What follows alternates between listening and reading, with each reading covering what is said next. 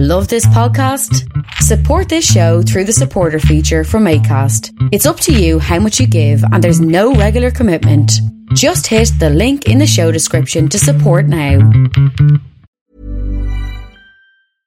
Cool fact a crocodile can't stick out its tongue. Also, you can get health insurance for a month or just under a year in some states. United Healthcare short term insurance plans, underwritten by Golden Rule Insurance Company, offer flexible, budget friendly coverage for you. Learn more at uhone.com. Many of us have those stubborn pounds that seem impossible to lose, no matter how good we eat or how hard we work out. My solution is PlushCare. PlushCare is a leading telehealth provider with doctors who are there for you day and night to partner with you in your weight loss journey. They can prescribe FDA-approved weight loss medications like Wegovy and Zepbound for those who qualify. Plus, they accept most insurance plans. To get started, visit plushcare.com slash weight loss. That's plushcare.com slash weight loss.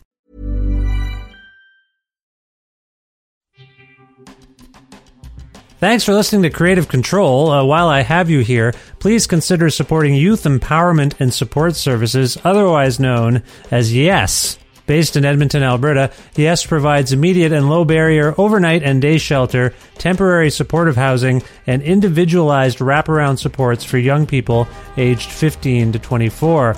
They work collaboratively within a network of care focused on the prevention of youth homelessness by providing youth with the necessary supports to stabilize their housing, improve their well being, build life skills, connect with community, and avoid re entry into homelessness. Learn more about how to donate or otherwise support YES by visiting yess.org.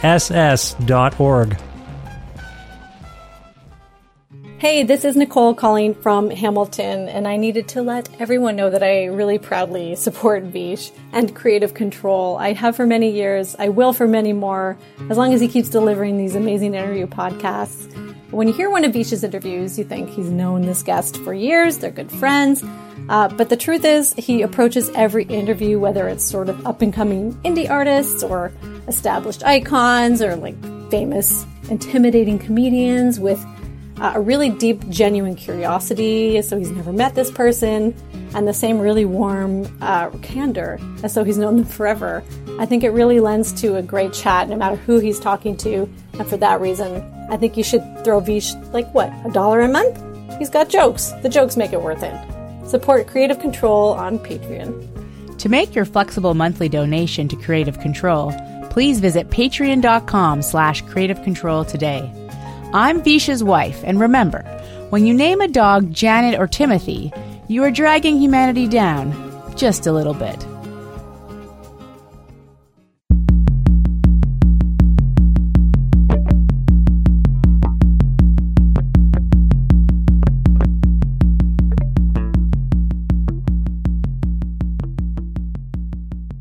No Age is an inventive, noisy rock band consisting of longtime friends Randy Randall and Dean Allen Spunt, who are based in Los Angeles, California.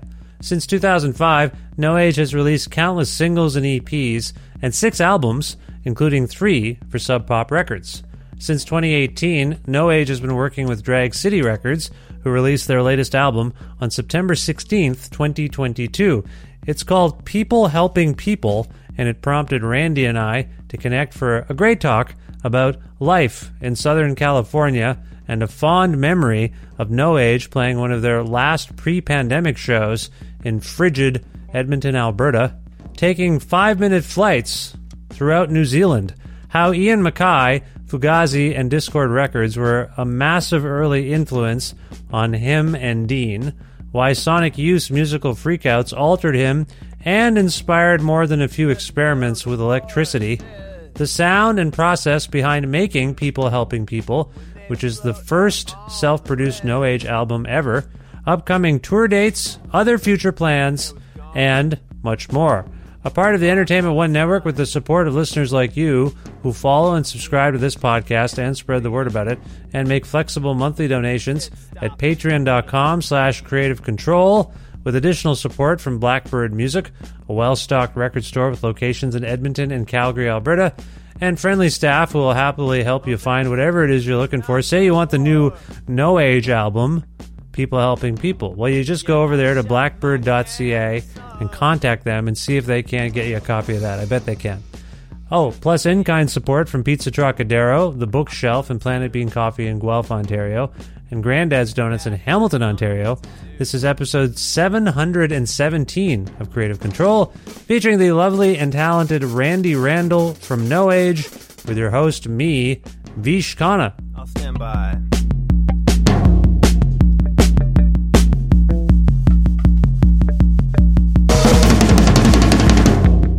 I got locked out of the moon. Waited all till you were through. I can't wait, I just can't wait. I can't wait, I just can't wait. Hi, Randy. How's it going? Good, Vish. How you doing? I'm very well, thank you. Uh, I'm in Edmonton, Alberta, in uh, the country of Canada. Uh, where, where, where in the world are you today? I am in um, uh, Southern California, uh, just north of uh, uh, the you know the city of Los Angeles, and um, it's very hot here. We are having a, a heat wave, record heat wave. Oh, yes. I actually just spoke with another California resident uh, for my show uh, just uh, yesterday. As, as we're speaking, as people are hearing this, it's not yesterday, but as you and I are speaking, Randy, it was yesterday. And they didn't talk about the heat. They just said they hated the weather this week. So the whole week has been bad. Is that correct? Yeah, yeah, yeah. It's just kind of yeah, just sort of everything got got hot and then even got humid, which is unusual for Southern California. We always like to say, oh, it's a dry heat. 110 dry heat is Right. not as bad as 110 wet heat. I is it uh, sorry, I know that's true of uh, that used to be a joke, a running joke about like Arizona, the arid desert areas. California's by the ocean. I would think it would be humid. You're saying it's not normally humid? No, not normally. Yeah, I mean, there's there's a special zone uh, within about uh, I don't know uh, ten miles of the beach where it's always twenty degrees cooler, and then and, and the houses are also about ten million dollars more expensive in that area. yeah. and then and, and everything past that is more or less uh, you know a, a, um, a desert-ish climate. What did we call? Oh, uh, we had a, a, a native plant person out to our, our house, and what did she call it? It's a chaparral landscape, is what it's actually called. So Oh. it's a type. It's a type of desert. It's a high desert kind of feeling. I see. Okay, now how long have you lived? Uh, I think you said north of Los Angeles. How long have you lived Yeah. in? Uh, how long have you lived in that area?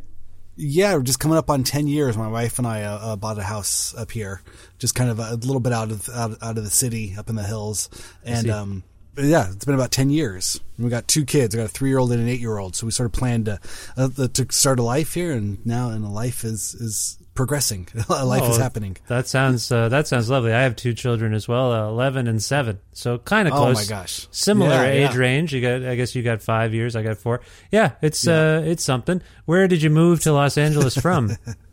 So I grew up in the Inland Empire area of Southern California, which is about an hour, maybe an hour and a half outside of the major metropolitan area. It's sort of, um, again, more desert um, suburbs. Uh, LA doesn't really ever stop till you till you uh, hear for miles and miles. The the the sprawl of of humanity just goes on and on. You go from one small enclave to another without there really being any known borders. You know, just sort of streams of houses go on for hours and hours Yeah. in Southern California.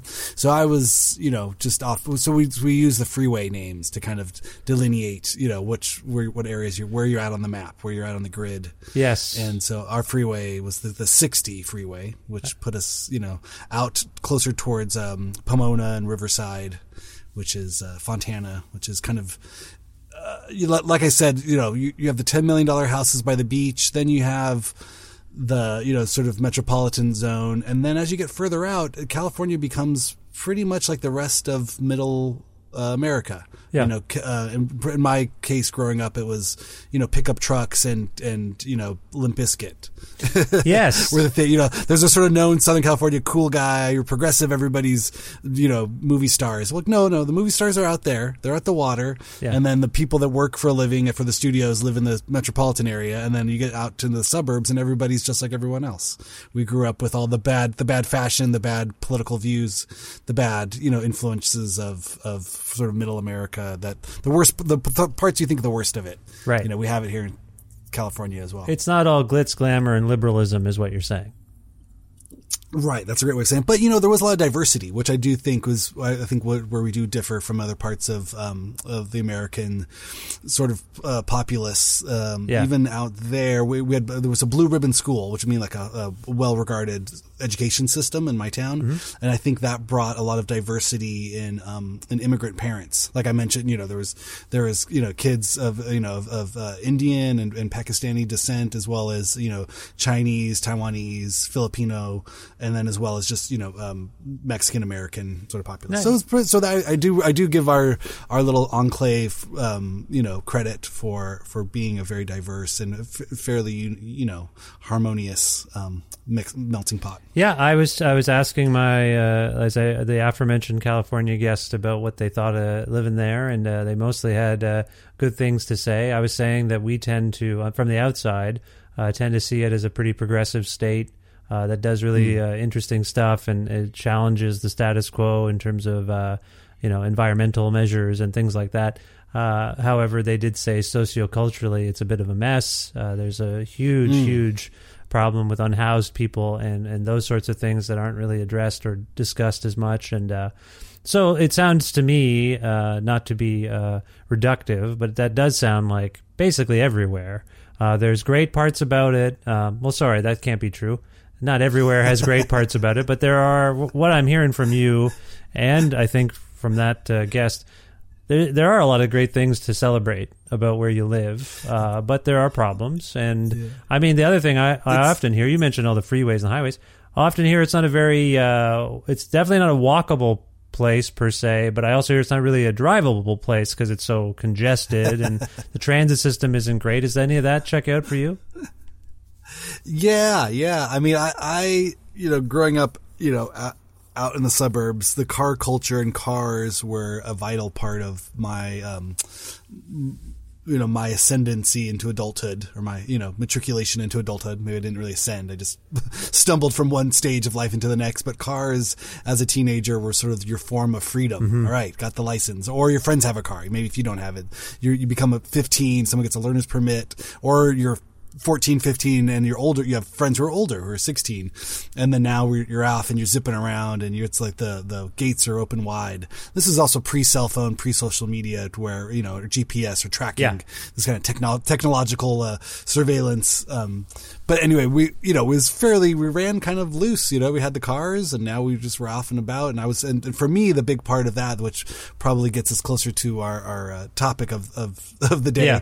I am not I am not a, uh city planner or um, uh, you know a social socioeconomic uh, uh, expert in any way.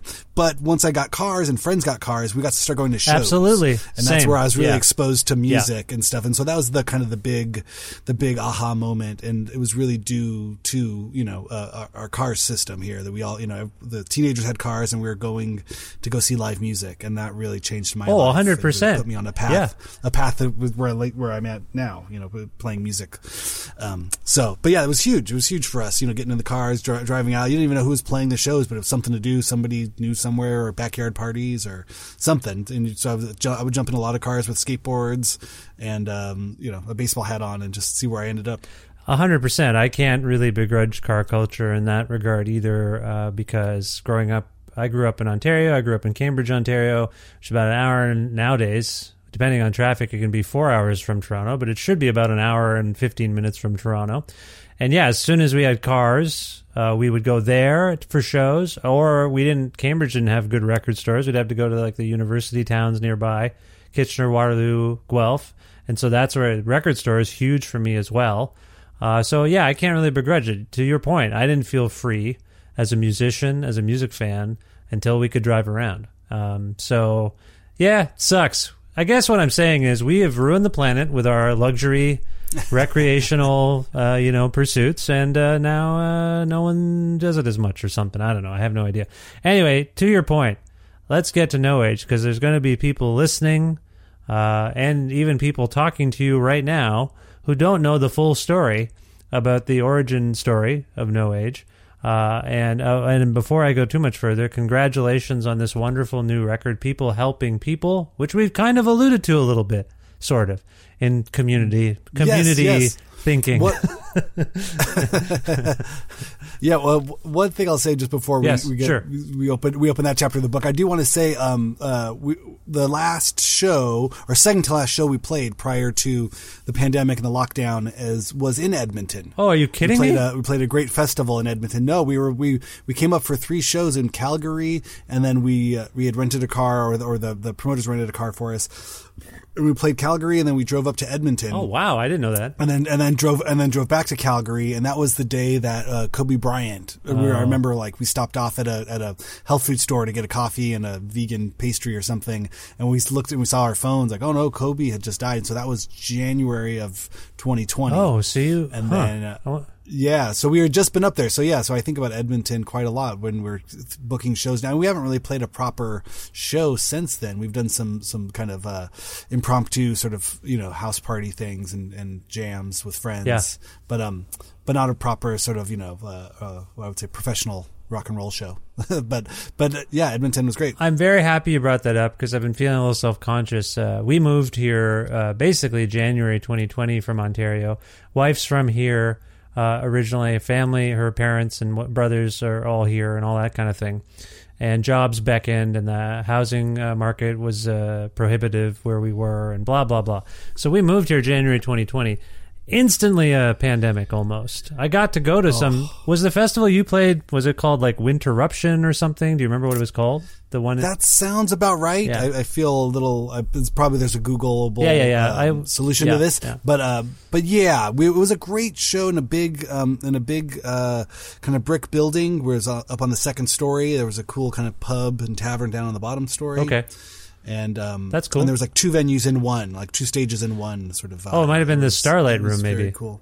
That sounds about right. Yeah. Yep, that sounds sounds like it. So yeah, really, but we had a great time. We stayed there, and, but again, January in in Edmonton is very different than January in, in, in Los Angeles. you know, we were we were and, so we, and we were driving, and, you know, again because we're Californians, we, we were like, oh yeah, well, let's get a car, we'll drive around. Yeah. But there's, there's ice and there's Yeah, snow, and it's, there's, and there's it's I'm not looking it's- forward. it's cold. I'm not looking forward to the winter. Uh, last one was tough on me. I, I must admit. But I will- what I was going to say is I've been feeling self conscious because uh, because of my experience. I recently said to someone uh, that. Uh, uh, they are they are from New Zealand. Uh, They were on the show and they live in New Zealand. And I was just relating like living in a relatively remote part of the world uh, means that you cherish uh, concerts and events maybe a bit more. When people come through, you're there. And I kind of said something like Edmonton was like that, and I felt badly because it is a huge. It is for a, it's a big Canadian city. Bands like you do come through, but and I have just sort of not been going to stuff. Uh, since we moved here, because there's been the pandemic and I haven't felt that comfortable. I've gone to like a couple of things. Uh, Oh, So all I'm getting at is I just wanted to. This has nothing to do with you. I'm glad you. I'm glad you liked Edmonton, and I will say people do come to Edmonton. It's not as remote as maybe I. I mean, at the same time, No Age is booking a tour. You're probably going to play Toronto and Montreal and Vancouver for sure, but the flyover Right. part of Canada, if you will, the same as like the Middle America. You're not as likely necessarily. You guys would. You tour hard, but some people would skip it. That's probably true, right? it's tough. I mean, I feel like you know the the promoters are aware of this type of scenario as well, so they'll put on these festivals and they'll invite people, you know, to, to sort of come. I think that's really been our experience. The routing, you know, for the the land big drives of of you know, it's it's it's tough. It's tough to Yeah. get everywhere so in a, in a car, but you know, and especially on a on a Sunday night, Yeah. you know. But you would, I don't know. It's it's. I think it's it's really comes down to drive times with a lot of things. I remember asking people like, because you could kind of. I'm looking at the map here. You could do Calgary off of. um maybe Boise or Bozeman or something. Right. You know, it's it's about it's a good it's a good twelve. Yeah, you you really don't want to be in a van more than twelve hours Yeah. between shows, and that's where it just gets tricky. If you're within that, you know, that that if you're within twelve hours of another city, you, chances are, you know, you hopefully get somebody five hours even Yes. better.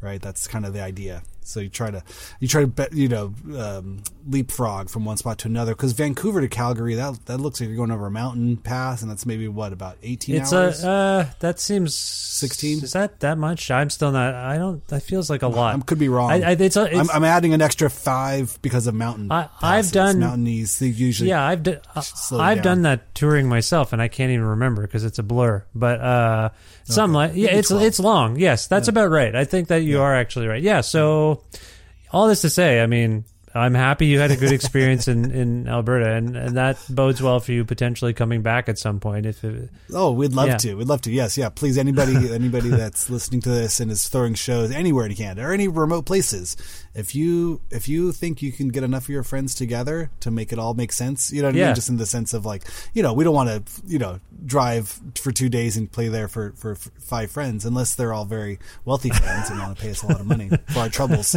But um, but if you know you got you got you know fifty to hundred people who'd be interested in seeing us, please contact us. We are very open and contactable and we want to come to your town. You need an audience So of I- five people who each own those ten million dollar houses. I think that's what you want. There we and go, They yes. just Yeah. they, when they pass the hat, it's a full hat. Yeah, that's what I. Yeah, It's it's a lot of fun. Yeah. Yeah. we've we've never done one of those, but I believe those do exist somewhere. those, I mean, Some sh- I've heard tale of, of the yeah those weird private shows. for shadow things. underground Normally, network. Yeah, But you know what was fun though? You bring up, and I know I'm, I'm going on so many tangents. I'm going to talk about this record here, but um, but I will say you brought up New Zealand, and was was really fun last time we were in New Zealand. We were very fortunate, you know, to get to. I, I, I do not discount any any opportunities to travel and see the world. I feel like they've they've filled my life beyond any of my craziest imaginations or hopes or dreams of being able to see places in the world. I've put my eyes on things and experienced things that only because of music. So I'm very very very thankful and grateful for those experiences. Um, and, and this isn't a bad story, but but we you know we were in New Zealand and it was really fun. I think what the promoter did was sort of this exact thing. He said, "Hey, everybody in New Zealand, we have a band here who can put together, you know, who wants to put the shows together." And so we actually got to do, um, I think we did six shows just in New Zealand. Which is incredible, Yeah. you know, because again, it's not it's not a huge country, but we were fortunate enough that people were, you know, could get enough people together, and we did a little fly-in. So basically, what all they had to do was buy us uh, the plane ticket from the city before, and then whatever money came from the door. You Yeah. know, it's not we're not outrageously uh, um, uh, we don't we don't expect much, Yeah. but just pay for us to get there, put us up for the night. We stayed at you know, the, but anyway, we, we stayed we we played at a, uh kombucha um, brewery. And it had like a little vegan cafe in the front, and then they brewed their own kombucha in the back, and they had a little stage set up there. Hmm. So the, the the flight I think was literally five minutes. It was from North Island to South Island, from and, Five and It was a small Wow. town, but we a five minute plane, yeah. And the, the, and the air and the, the airports were very small. It was a very small plane, and we literally we got on the plane, and I, and I, I took um, a video of it. I just put the, my, my camera up against the window Yeah. and just filmed. We literally from you know you're there an hour before, so you got to go you know get all your bags on and stuff, Yeah. and then you land. You got to pick up your bags, but the the flight was like you're up in the air, you go over the water, and you can see the next island as soon as you take off, and then you come right back down. And we landed, and the- and this, this great couple picked us up and took us to their kombucha brewery, and we ate great food, and we played to you know maybe that was forty or fifty. You know, people who were curious. Not everybody knew who we were, and then we stayed at their house that night. And the next morning, got on another, another plane and jumped around. So I, it was, but it was beautiful. That's it's a great way of seeing seeing a country that you know not many people really get to visit like Yeah. that. And uh, yeah, we we loved it. And then I think we, we got all the way down to D- uh, Dunedin. Mm-hmm. It was like one of the southernmost towns there, and home of uh, Flying Nun Records. And uh, yeah, it was beautiful. It's gorgeous. that's that's lovely. The the a five minute plane ride, by the way, these days I believe is known as the Taylor Swift commute. So you Yes, guys are right. living the the high life there for a little bit. No, no, that's Yeah. amazing. Uh, uh, yeah, the guest I'm referring to is uh, Bret McKenzie. Uh, are you familiar with Flight of the Oh Conchords? yeah, yeah, yeah. Of course, yeah, Yeah. yeah. We were label mates for a time at Sub. Pop. That's correct. So uh, Bret uh, was saying that uh, the funny thing about bands coming from away to New Zealand is they're often exhausted because it's a bit of a it's a bit of an add-on. they play Australia and then they're just completely they're so disoriented and wiped out. He said Oh his experience seeing bands they often just looked completely wiped out and like what are we doing? It's like oh my god. And so I love that you had such a positive and I, I think he also said they often would just play Auckland or Wellington, and then if one or the other sometimes. Like if, if the Yeah. we were talking about sort of bigger um, artists, I guess, like David Bowie or somebody, Sure. right? Right. Anyway, he's like they might play one or the other, and you decide if you're gonna if it's worth driving all the way across the country to see the the band. Anyway, it, that's uh, lovely. I think you you probably had it the best. So that's awesome. I also Yeah, think this is a this it. is a nice segue. I think into the can do DIY ethos that I think uh, your band in Oh. particular uh, is sort of known for. And so I bring us back to the beginning Yes, if we can. thank you. Yes, no problem. Look at that bridge. I'm We're gonna trying. Walk over this bridge together. Yeah, yeah, it's you. like a five minute flight. So, uh, no, so uh, can we talk about uh, a little bit uh, the origin story of No Age? Oh, Uh, yes. Yeah, where did No Age start? Yeah, with Yes. you and Dean. I just I'm curious because again, those of us who know the history uh, a little bit know what I'm saying is true. You guys are have long been sort of self propelling. You believe in what you're doing. You believe in ideas. But where did this all Hmm. come from? Tell me about the origin of No Age. Yeah, so so I met Dean going to shows. Like I said, I was a very avid showgoer in my teen and twenty years, and I just was, you know, I was. Uh, it was like a religious experience. I think seeing a band, it, it, and still is, you know, seeing a, a, a band and just kind of being washed with loud sounds and just the excitement, the viscera of, you know, being in an audience and. And um, so I would go to shows all the time, and Dean was very, of a similar sort of mindset. He was always going to shows and driving around Southern California trying to find new bands, new interesting things to, to do, and, and and so we we met through a friend, and we you know kind of said, we, you you guys seem like you like similar weird music. You guys should play together. Yeah. And um, so I'd always seen, but Dean also was a very he was very much the self propelled you know um, DIY person. He was he was already putting on shows as well as like uh, writing zines with his friends, and he would go stand out in front of shows and sell zines. You know, sell his like kind of poetry and sort of photography and sort of thing. And so he was very socially um, confident, and and I was a little bit more introspective, I think. And but I would but Dean stood out because he was I would see him around in front of shows, passing out flyers, selling stuff, and just kind of being a cool guy. Where I was a little bit more bookish and just was excited to to be amongst people. But you were both at the s- same shows. Like you saw him doing Yes. this shows. So just Yes. just Yeah, before yeah. just before we move past that, because I feel like there's something in there that might have inspired Dean to think he could do those things. What kinds of shows would you see him at? Uh, like in terms of who was playing, or what was the milieu that made him think I can do what I'm doing out front, and also we can be a part of this culture. Can you dial into that? Yeah, I mean, just just from knowing Dean as long as I've known him, I you know I can't speak exactly for him. I can't. I mean, Sure, I'm not of in course. his head, but Sure. but as much as I've known him, you know, I think he really embraced. You know, I think the the Dischord, uh, Minor Threat, Fugazi, Ian MacKaye, um, mantra of really you know of doing it yourself, and I think he he um, springboarded. You know, that was sort of his um, his his launching point.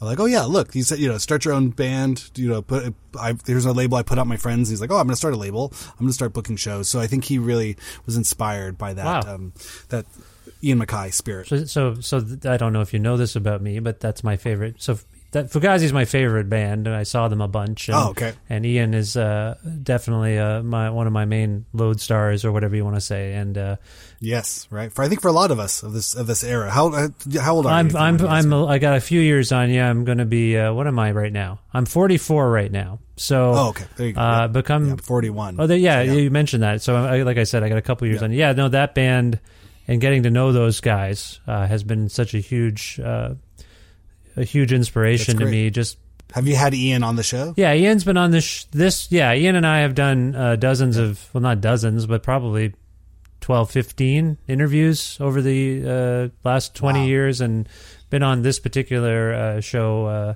twice. Yeah, he. Uh, has always been very friendly and kind to me, and uh, we have lots of mutual friends. And uh, yeah, I'm still rather in touch with.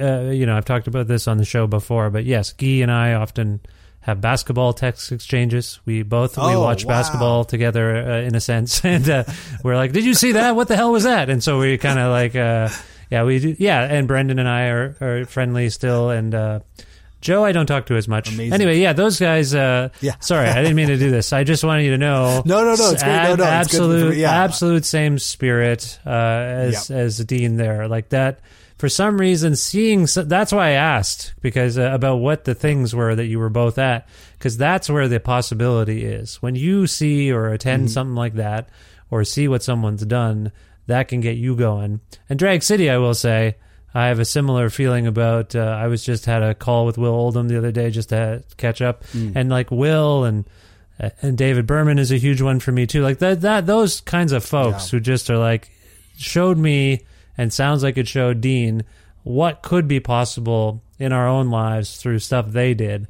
Uh, I just want to interject. I'm sorry, this is a long interjection. I just want to, No, I, just want it. to say that's the same. I'm the same. Like this is all. Yep. We're kind of we feel like we're self propelled, but it's really seeing for me anyway.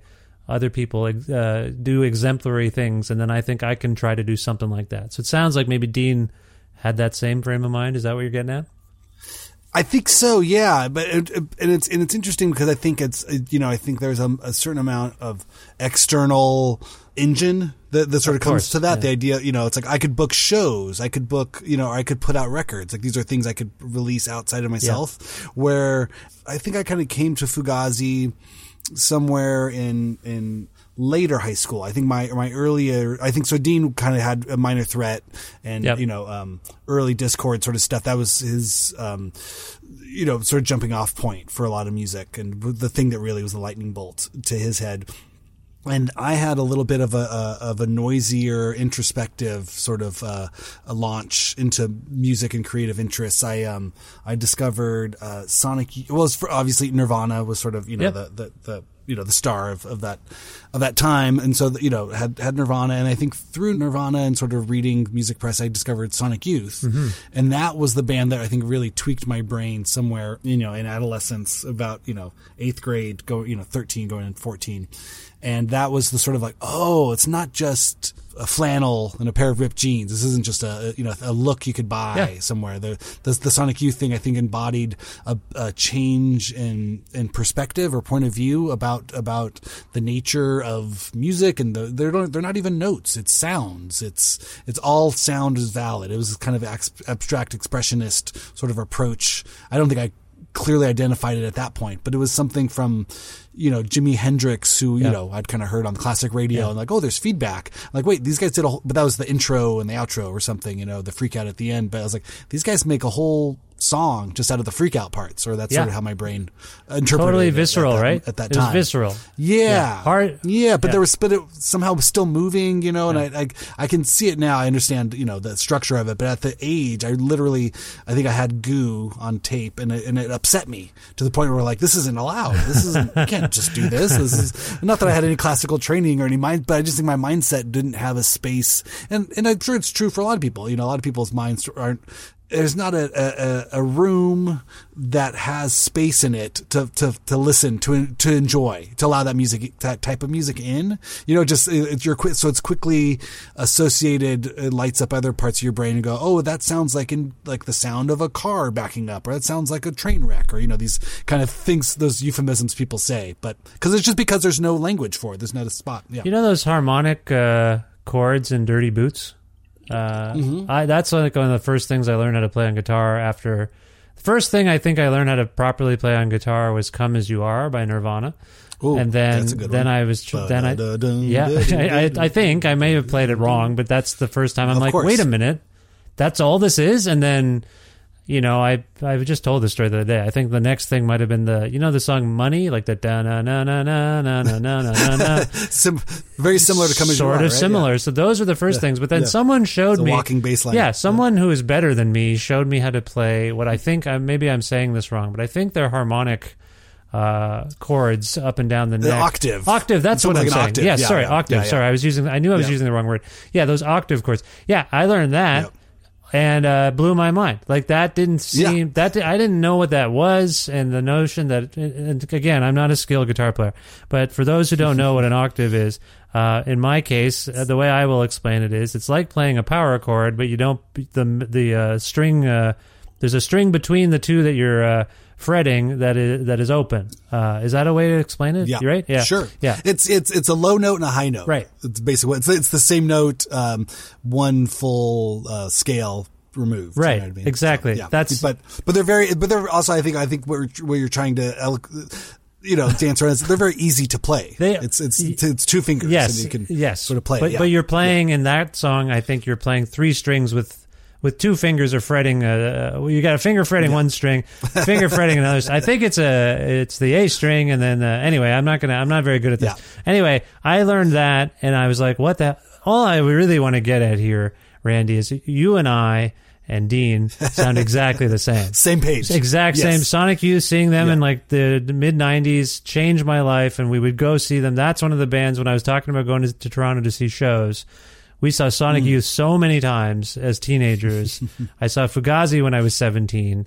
Like, can you imagine? Like, just like I, I can exactly. I saw Fugazi when I was also seventeen. Yeah. I can exactly imagine that. so you Yep. saw them probably by the sounds of it, based on our year. You saw them around '98, I think. Uh, Yep. I saw them in 17, 98, That's right. I saw them in '95 for the first time, and then I saw them go. five times when I was uh, in 1998. So I was uh, 21. anyway, they. Uh, all I'm getting at is sorry. I keep interjecting. All I wanted to No, we're the same. good. We're the same people. We'd probably be I friends if we lived in the same town. We'd go to the shows. sorry. Please continue. Yep. Uh, I forget what Of the thread was, but please, hopefully you can pick it up. Oh, it the, oh, yeah, yeah. So the, the, the upstartness of it all. So, so uh, I think what I was alluding to is Dean had a very extroverted thing, which is awesome, and it helps our band and helps me in my life still to this day.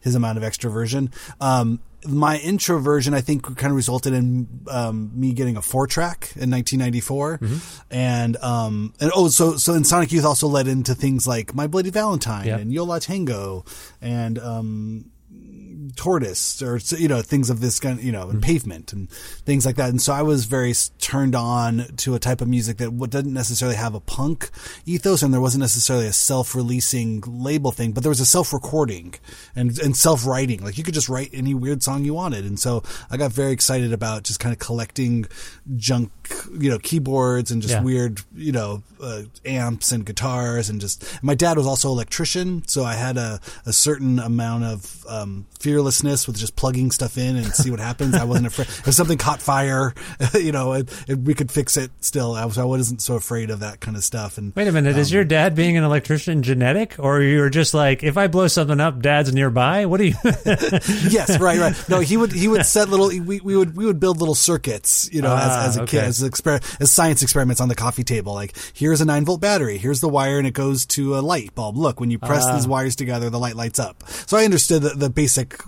You know, idea of, of, of it, and was afraid enough of, of major electricity, but not. I don't know. It was. It was. It was. I guess I just. I mean to say that when someone said, "Oh, this thing's broken," I'm going to throw it away. I'd be like, "Hold on, hold on, let me take it." And if I couldn't fix it, my dad could fix it.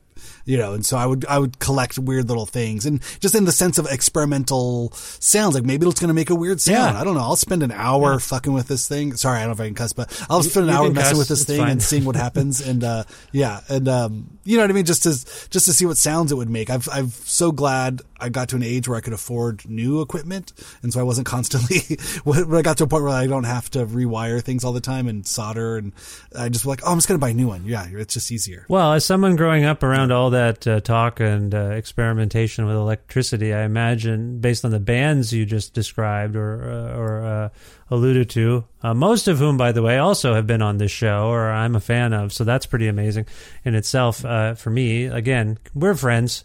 My other Yes, point, right. my point though, is uh, someone interested, even uh, basically in electricity.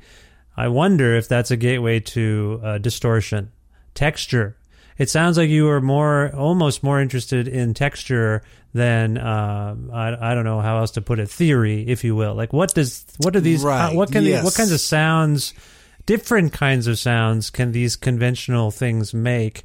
And if I'm gonna put a bow on this, isn't it crazy that they all are plugged into the wall? The wall is is the same, but anything I add to it changes the electricity in a sense. Like the juice has been changed by what I I'm this is getting too hokey, but you know what I'm saying? There's something going Yeah. on there probably. Yeah, yeah. So yeah, I didn't want to learn how to write a song, but I wanted to learn how to make crazy sounds. Yes. I think was my early sort of lightning bolt moment. And and again, like I say, and I, and I guess in, this is in reference to the idea of you know where Dean wanted to put out records. He wanted to book a show for his friends.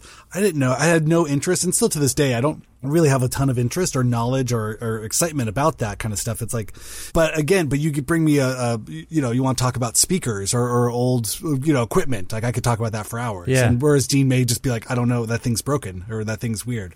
Um, you know, I mean? so, so it's good. We balance each other out in that regard. Yeah. Um, I'll talk about microphones and guitars and pedals and electricity. But, but, oh, so, but as a kid, yeah, it's like I had things like, so the idea, I had little bad practice amps that I, that worked kind of and sounded weird and you'd have to hit it. And then I would, um, I, I would figure out like, oh, if you plug in the, the input to the headphone out, it would create this kind of like, um, what's the right word for, I'm spacing on the correct term of it, but it would create this uh, feedback loop. Right. Basically. And Yeah. it, so I just plug the amp into itself and, it's and then you turn the tone, I would kind of have this like, um, oscillator. I guess Oscill- oscillation is the oscillation. idea. Yeah, yeah, yeah. So, so yeah, so I was creating an oscillator with these little pad practice amps. And um, I remember I traded a friend uh, a Rage Against the Machine CD for his practice amp. I was like, I got such the better deal for this. I could give a shit about Rage Against the Machine, but now I have this weird amp with a headphone out and a thing, and so That's awesome. And then I put screws on it, and I wore the amp as a um, as like a guitar. So I was just playing the amp. And, and then I would plug that amp into then another amp and make it even louder and screechier and weirder. And, and if you moved the, the cables in and out, like halfway in, halfway out, it would make even weirder sounds Right. And and so I had a lot of fun with that, and then especially, and then I had the four track, so then I could play some rudimentary chords, but and then play this modulated crazy thing over it, and then eventually got a four four sampler where I'd you know I'd sample a, a, a '60s bossa nova record, and I'd have a little beat going under that, and so I had uh, these, and I just had I still have them shoebox and shoeboxes full of these types of sampled noise, badly played guitar with, you know, there's something, there was something to that. I remember, I remember hearing, um, Animal Collective for the first time. Yeah. I was like, that, that's what I'm doing. You know, I think they do, they did it to, you know, I think, you know, Dave and Noah obviously could sing and harmonize. They had much, they were further down the pathway, Yeah. but I recognized kindred spirits as well. Like, oh yeah, like bedroom folk noise sample jams. Of course. Oh, Yeah. That's like, and when I was so, and I was shocked, like people like this stuff. like, how does any? This is a this is a popular form of music. I mean, this is the weird stuff. And I think you know, I don't know if you've interviewed those guys, but they come from a similar sort of. They, you know, uh, they, I was invited. They just of- played here. They just played Oh, here, cool. and, Yeah. and uh, I was invited to the show by the band, but I was not able to attend. And then I said, Oh. "Well, sorry." I said, uh, "I'm still not." Like I said earlier, sorry. I'll Oh, just be honest with you. I'm not going to say sorry. I think there's a lot to be concerned about. I just said, "Yeah, I still can't do it. I don't want to take a chance on that." And and I said, "Hey, do you want to, while you're around?"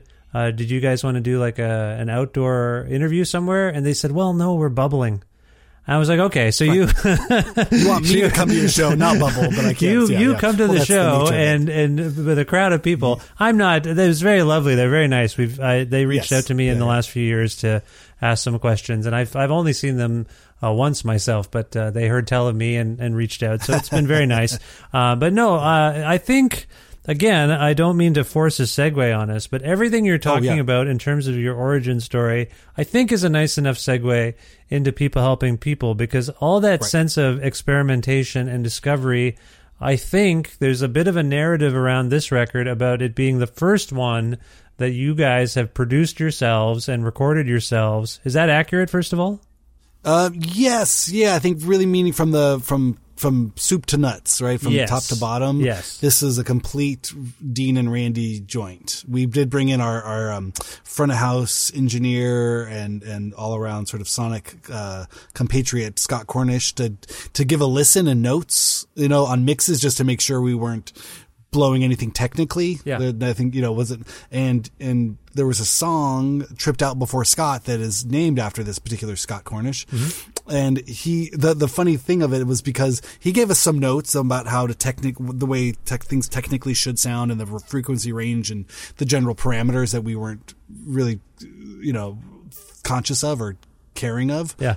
Um, and so he gave us these notes, and then the the song, you know, just been a working title, tripped out because it was a tripped out kind of drum pattern, and then he gave us notes, and I did his notes. I made you know the mix according to what would sound appropriate or or technically correct, and then we just and we A B'd them, and we decided we liked this version of the song before Scott.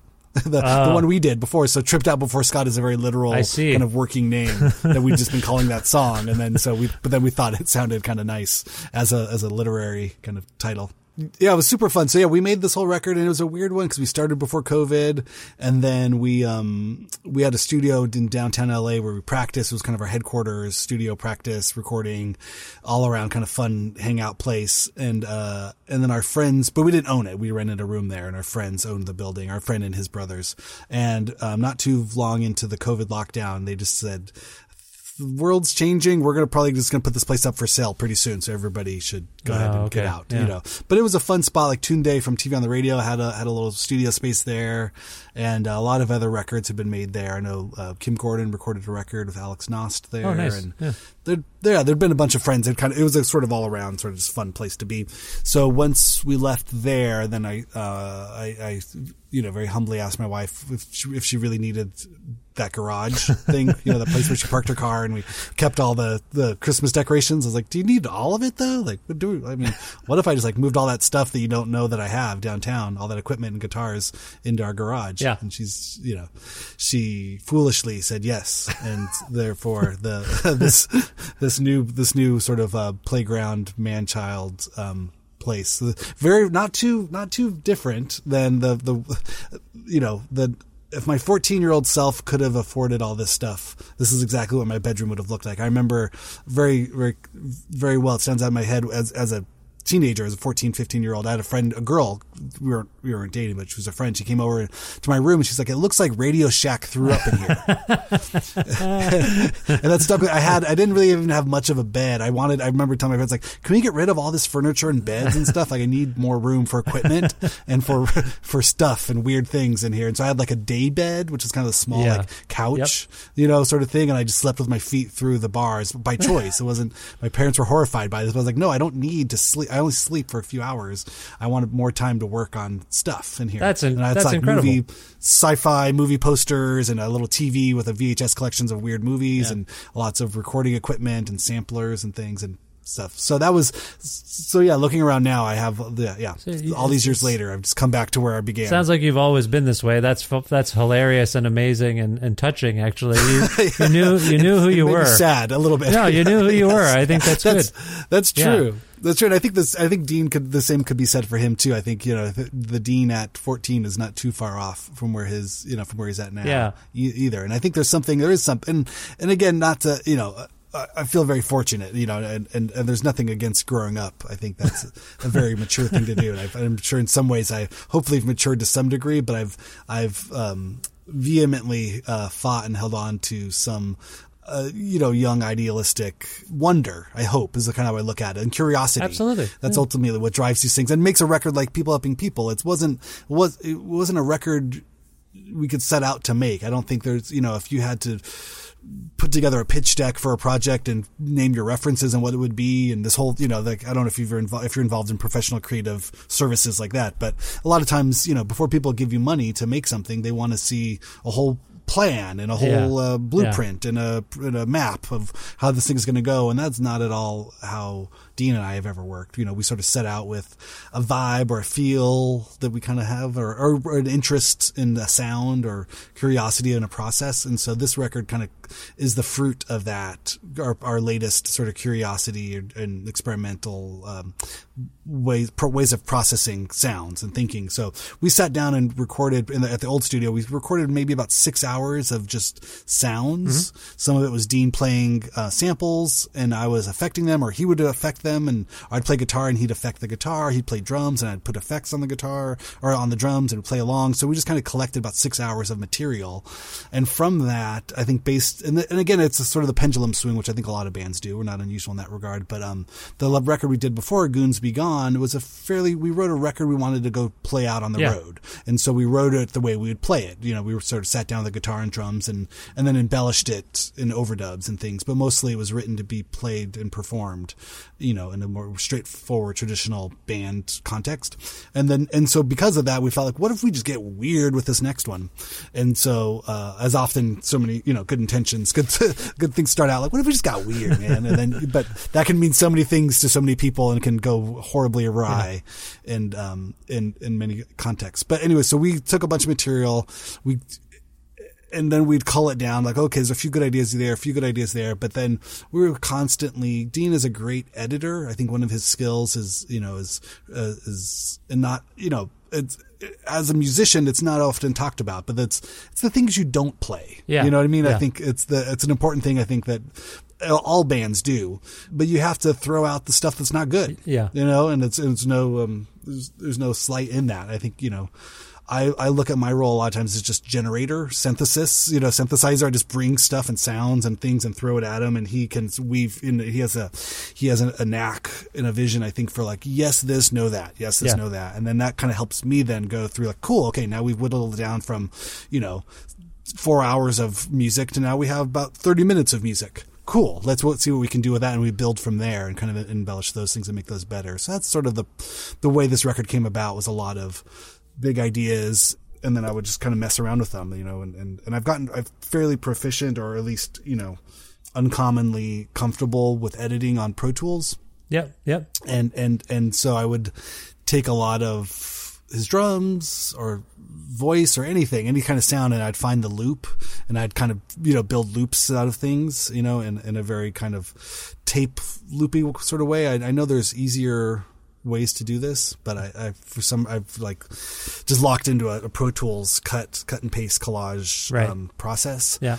and so a lot of the songs were sort of had elements of that in there for better or worse and that's sort of how this record came about with and i think we would you know we were making fun of ourselves like you know we're- doing so many loops and things and you know in, in ways that we you know sort of reference like 90s electronica like someone like tricky or, or something like, yeah, so, yeah. sounded like that kind of wor- world and i think we're you know we would there were there were, were a few tracks that you know had working titles like you know but we don't know what we're not from that we're not from a drum and bass ba- British background obviously or even fans necessarily of that but we just felt like just the terms we were using these drum loops and these bleeps and bloops and things Yeah. we were using it but but what came out I don't think has any regard for that genre of stuff and it doesn't necessarily sound like that it still sounds like us Yeah. but I think the techniques were much more in the vein of that so Uh, My understanding is that lyrically, uh, Dean is is principally uh, responsible for what is being said, and I'd ask you to verify that in a moment. What I also wanted to wonder about, though, there is uh, uh, how collaborative, or even like based on conversations you've had together, uh, do you find uh, the, the the actual lyrics? Uh, are they related to anything you discuss together, or is it just Dean goes away and comes back, and you're like, huh? I don't know what the hell's going on there, but uh, well, I don't know. most times m- most times I hear the lyrics for the first time is when he's recording them Oh, okay. and I'm and I'm and I would say I'm always pleasantly surprised like wow that was fucking great where did he come up with that shit Yeah. So that's mostly what it is. Um, I'll, I'll even set him up. I guess I can talk, speak more to the technical side, right? That's where I, I, one of the reasons we did this record this way is because I've slowly been building up, you know, nice mic preamps and a, and a decent, or not decent, I shouldn't say, a, a, a fairly good starting pack of mics to sort of start uh, recording drums and, and voices and stuff. So I'll, I'll, I'll build a signal chain for Dean and then uh, set him up with a session and I'll just let him record his vocals on his own too. And sometimes I won't hear it till I come back and he says, yeah, can you comp track one with track three and this one, and that one, and we'll go through and we'll build a, a, a vocal track together like that. So it's, it's, yeah, I'm not, I don't, I don't know what I think I've been, I've been hearing him sing a lot of these things for years and I don't know anything about him. Yeah, I, I just wonder if they're based on like this is. I think this material would have been written uh, during a, a time of tremendous uh, tumultuousness in our world, and I wondered if you picked up on any of that in here because the phrasing is really haunting and compelling. This record, uh, in particular, I don't know. Are you guys particular fans of the band Suicide? Yes, yes. I think yeah, we played some shows with them when they were doing those kind of reunion Oh. shows, and I think we we played a we played a, sh- a show in New York. It was kind of a art happening thing, like very close to the end of um of Alan Vega's time. Oh, Okay, well, I, all I, But, but it's yeah, yeah, we've seen him a lot. I just pick up on that that vibe a little bit more in sort of the pulsating, uh, uh, just constant building Like- of things, and then the the way vocals are employed. Uh, it's not the same Mm. as Suicide in that regard, but it's just I don't know. It's almost like uh, Yeah. I, I, I could see that. There's a kind of aggressive sort of punk electronic sort of thing that comes out. It's probably probably closer to, to suicide than tricky or. Uh, That's where I was. Yeah, it's Yeah. interesting you said Yeah. tricky because yeah, some of the bleeps and bloops and and synthesized beats, yes, but I actually hear a little more makeshift nature in it, and uh, Yes, even yeah. even sort of. I don't think the tempos are erratic necessarily, but they're a bit odd. Uh, given what else is going on with your the guitar and whatnot, like they, it's off kilter, and that's what I think of when I think of suicide. And then the vocals even come in sort of haltingly and surprisingly, and and it's sort of spare language uh, in a in a like uh, Dean has fun with violence, just saying the word violence Yes. in a way that is sort of more in the vein of like a Velvet Underground uh, approach to attacking a, a line. Totally. you know what I'm saying? So Oh yeah, yeah, absolutely. yeah, so I just wonder. that was a. Oh, I'll give you just a background of, of because I can't really speak to vocals. I don't know. He's he's he does a great job.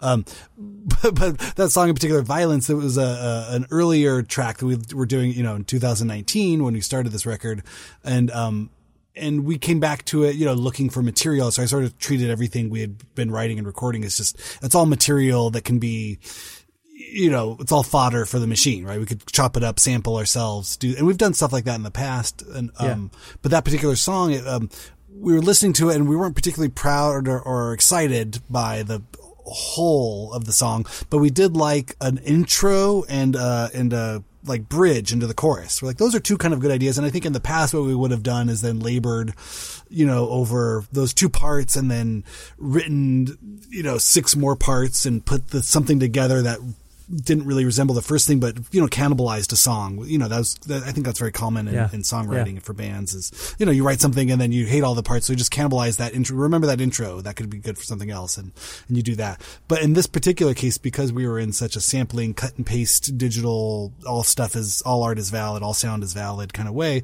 I literally, you know, just kind of looked at him. I was like.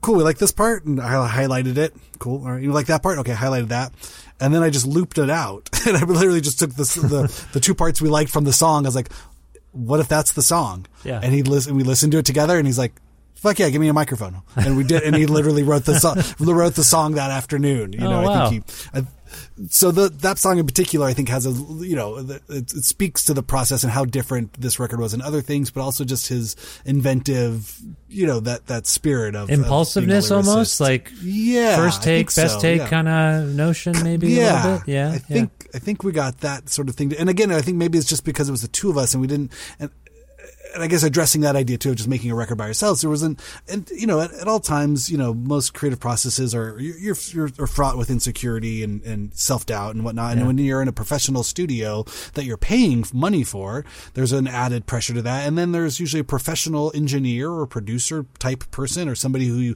who you hopefully look up to, but also are maybe a little scared of and d- don't know what they're they're sitting over there. You you know think they're judging you or thinking, oh boy, that guy really can't play guitar. That guy really can't sing. Oh boy, what's going on? So there's a lot of you know this self doubt that's included in any kind of recording process, or at least has been for us in the past. Or you know, a certain- it's, some of it's healthy and it gets you to to I want to impress that guy. Look how I'm going to sing my note correctly, you know, and I'm going to do it again. Let's do doubles. Hey, hey, you know, and you just you get you get caught up in something and you come back and you hear it and you go, who the fuck made this record? How that happen? How did we?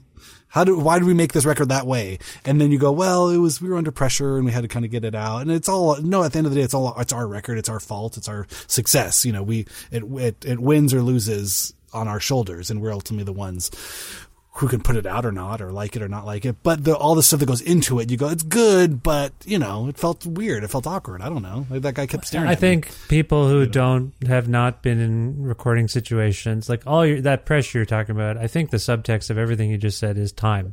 Time is a force, and you don't want to be you don't want to be made to feel like you're wasting a producer or engineer's time. Uh, and and they might just be sitting there doing nothing until you figure stuff out, and you know you're paying for all that waiting around. I think the time is something that people don't. I think maybe it's more more more well known now that uh, uh, records can feel um, a little half realized because that was the budget, that was the time they had, that was the studio, that's the that's all the studio time a band had. We hear those stories more and have heard those stories more, um, but yeah, I think the general public, if you will, may may not as aware of these things. So I appreciate you um, talking about them. And speaking of time, I'm also mindful of our time today. Oh gosh, yeah. How are we doing here? No, Well, we're getting- fine. Everything's fine. Everything's just fine. But I, all I was getting at is, I, I do want people to check out this album on their own. Uh, people helping people. It's really fantastic, and and all those sorts of things. And I think we've given them uh, a flavor and a taste of various things that have gone into it. What I wanted to ask you at this point uh, is future plans. Uh, if you've got uh, a touring lined up, whether Edmonton's on the agenda yet or not, we remains to be seen. Uh, and also, if if this experience has got you guys already thinking about a next uh, recording, um, can you speak to some of those things, Randy? Sure, yeah. So tour has, is lined up for uh, for October and November. Mm-hmm. Uh, here, mostly in the states, we're doing uh some Midwest and East Coast dates and some West Coast dates. Um, uh, unfortunately, Alberta has not yet been booked. However, January is coming up. I, we know it's a lovely time Oh, to it's be a in, great in, uh, time to in be. Alberta. There- yeah, that was the last time we were there. We, we, like I said at the beginning, you know, please anybody listening to this and any anywhere you're at, you know, come find us. We are, Yeah. you know, we're on all the social medias. It's No Age LA on on the Instagram and we're on the Facebook. And I'm mostly checking all that stuff. So you, you know, you can find me and say, hey, you told me on that podcast to come talk to you. That'll be me. So um, yeah, you know, we want to come play shows. We want to come to different towns. Um, it's, it's just a, you know becomes logistical at some point. But um, but yeah, so we have a tour set up, and then um, hopefully Europe next year and some more parts of the world next year. Again, you know, things were it's like like you've noted. You know, the pandemic isn't really over No. so it's still difficult and not, uh, not it's not we're not back to where we were prior to this thing so it's hard to travel and Mm-hmm. Yeah. you know best laid plans to go awry Yes. um, I also have a solo record out that just that actually just came out today. Oh, congratulations. interested in my yeah, it's an ambient uh, solo record today when we're recording, but you know probably a few weeks ago when you're hearing this. But if you want to go find that, you know I'm Randy S Randall. Is that what I am on Instagram or Randy Randall on Instagram? If You can if you Google Randy Randall or try to find me. There's records out there. I would appreciate if you go to my Bandcamp. You know, go yeah. to Bandcamp and buy from us directly from No Age directly. We, I in the same little Radio Shack vomitorium. I, I pack up T-shirts and records all day long Oh, and, nice. and give them to my to my post office, my postal person. So if, again, I guess this is kind of the plug part at the end. But yeah, if you want to check us out, you know, Drag City's a beautiful label, and they put out the No Age records and uh, Dedstrange, who is Oliver from A Place to Bury Strangers. His his sol- his solo imprint is putting out my solo record, and um, I'm all- he was just on the that, he so- was on the show last year or this year. I can't remember. Isn't he great? Yeah, he's awesome. Yeah, that's great. Yeah. Again, again, yeah, fellow kind of gear nerd, Yeah. dribbler of electronics and things. So yeah, yeah, I would love for everybody to come check it out and get in touch with us, find us, and um, yeah, just really excited that this record's finally out and the world is uh, in a, in a place where we can, you know, put records out and people will notice. We did do a record uh, before this called Goons Be Gone that literally came out, you know, at a, at a really rough time in the pandemic. We just sort of, we didn't pull it because we didn't want to have a two year old record Yeah. out there. We just Yeah. thought, well, the record come out. So there's a lot of stuff to discover. And we also have several back catalog records on Sub Pop that are really fun that you could have a youthful, Dean's voice is, a, is about an octave or two higher. there. So, yeah. And, and my guitar skills are not as good as they are now. Oh, get out of much. here! No, you're great. You, you guys are great, and yeah, people should check out the back catalog. I was actually uh, just this week revisiting uh, Weirdo Rippers. Wonderful. That's uh, Oh. that's early early days, and uh, Yeah. uh, I just wanted, yeah, it's great. I, people should check out No Age. You've done a marvelous job plugging all the ways they can do that. So thank you, Randy. I appreciate that. Okay. Uh, as we're Trying to be speaking, professional here. yeah, as people are hearing this, uh, this record is going to be out on September 16th, which, as I say, as people are hearing this, is in the next uh, couple of days. If we can go out on a song uh, right now from the record, I wonder, Randy, if you can pick one and tell us why why you chose it. Yeah, let's let's play slow motion shadow off of People Helping People, the new No Age record on, on Drag City. uh, it's a song that I uh, that I used all of all of my engineering wilds on, and it, it just sounds like a Guided by Voices track at the end of the day. It just it sounds like a Bob Pollard uh, four track. But I literally took some drums that Dean had, put them on a four track, wrote more guitar to it, and, and then presented it to him as an option. Like, what do you think of this song? And he's like, this is great. So then we had to kind of dirty up his vocals to sort of sublimate him into this kind of like um, lo-fi pop um, sort of ditty. Oh wow, well that's a beautiful description, and I, I think it's apt. So I'm happy to share that with people now. So let's let's just do that. This is slow motion shadow from the wonderful new record People Helping People by No Age. Randy, this was super fun. I hope you enjoyed yourself, and uh, I hope we talk again someday. And, and I hope I see you in Edmonton, and I wish you the best of luck with everything in the future. Thanks so much, Vish. I appreciate it. It's great talking to you.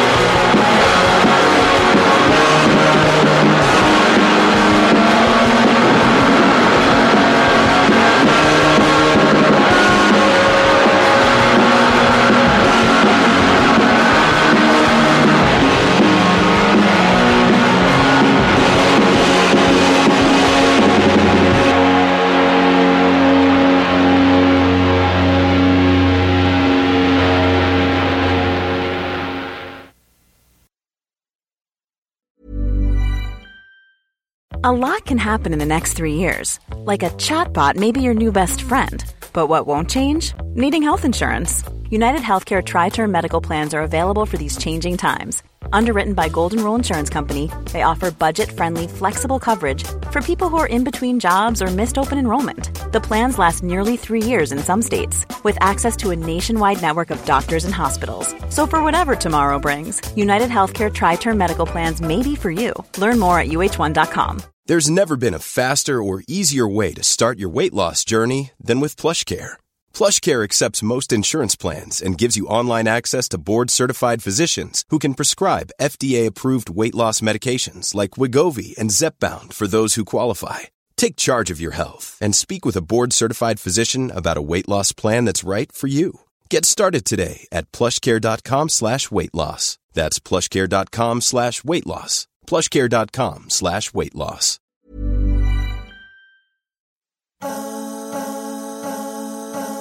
Well, thanks again to Randy Randall from No Age for being on the show and appearing on the 717th episode of Creative Control, which is part of the Entertainment One podcast network and is available wherever you get your podcast. If you can't find an episode that you're looking for, or if you want to learn more about me, sign up for my monthly newsletter, please visit vishkhanna.com. You can like Creative Control on Facebook or follow the show on Twitter at Vish Creative, or you can follow me directly on Twitter and on Instagram at uh, Vishkhanna, at Vishkhanna. Also, please visit patreon.com slash creative control to make a flexible monthly donation to sustain this podcast. $6 or more a month grants you access to exclusive content and you get early access to new episodes like this one. And if you're also if you're interested in receiving a Creative Control t-shirt, just message me on Patreon once you've made your donation and I'll get you one while supplies last.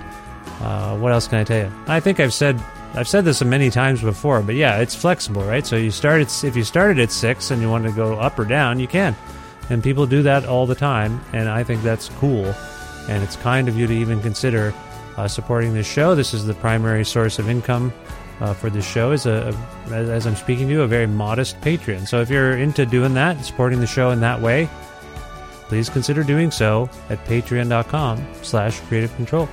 Thanks again to the fine Alberta record retailer Blackbird Music, which you can learn more about at blackbird.ca. Also, want to thank Pizza Trocadero, the bookshelf, and Planet Bean Coffee in my old stomping grounds of Guelph, Ontario. And uh, also, I want to thank Granddad's Donuts in Hamilton, Ontario. I didn't do very much stomping in Hamilton. Maybe a little bit. I probably stomped around. I'm a, I, I, yeah, I, I, I'm a bit heavy-footed. Maybe that's too much information about me. Anyway, thanks to Granddad's Donuts in Hamilton, Ontario and all those other places for their in kind support for this show. Always uh, thanks to my uh, friend Jim Guthrie. He lends me some music. Uh, he makes this wonderful music. You can learn more about Jim at his website, jimguthrie.org. You can hear some of it right now behind me as I'm speaking. And finally, thank you for listening to this episode featuring Randy from No Age. I hope you will check out the new No Age album, People Helping People, and I hope uh, if you're new to this show, you consider subscribing to this podcast or following it and telling your friends all about it uh, to help spread the word about the show and also spread the word about No Age. Great band. Randy was great. I really enjoyed this one. Anyway, that's it for me. Thank you so much for listening. I will talk to you very, very soon. Take care of yourselves out there. Bye for now.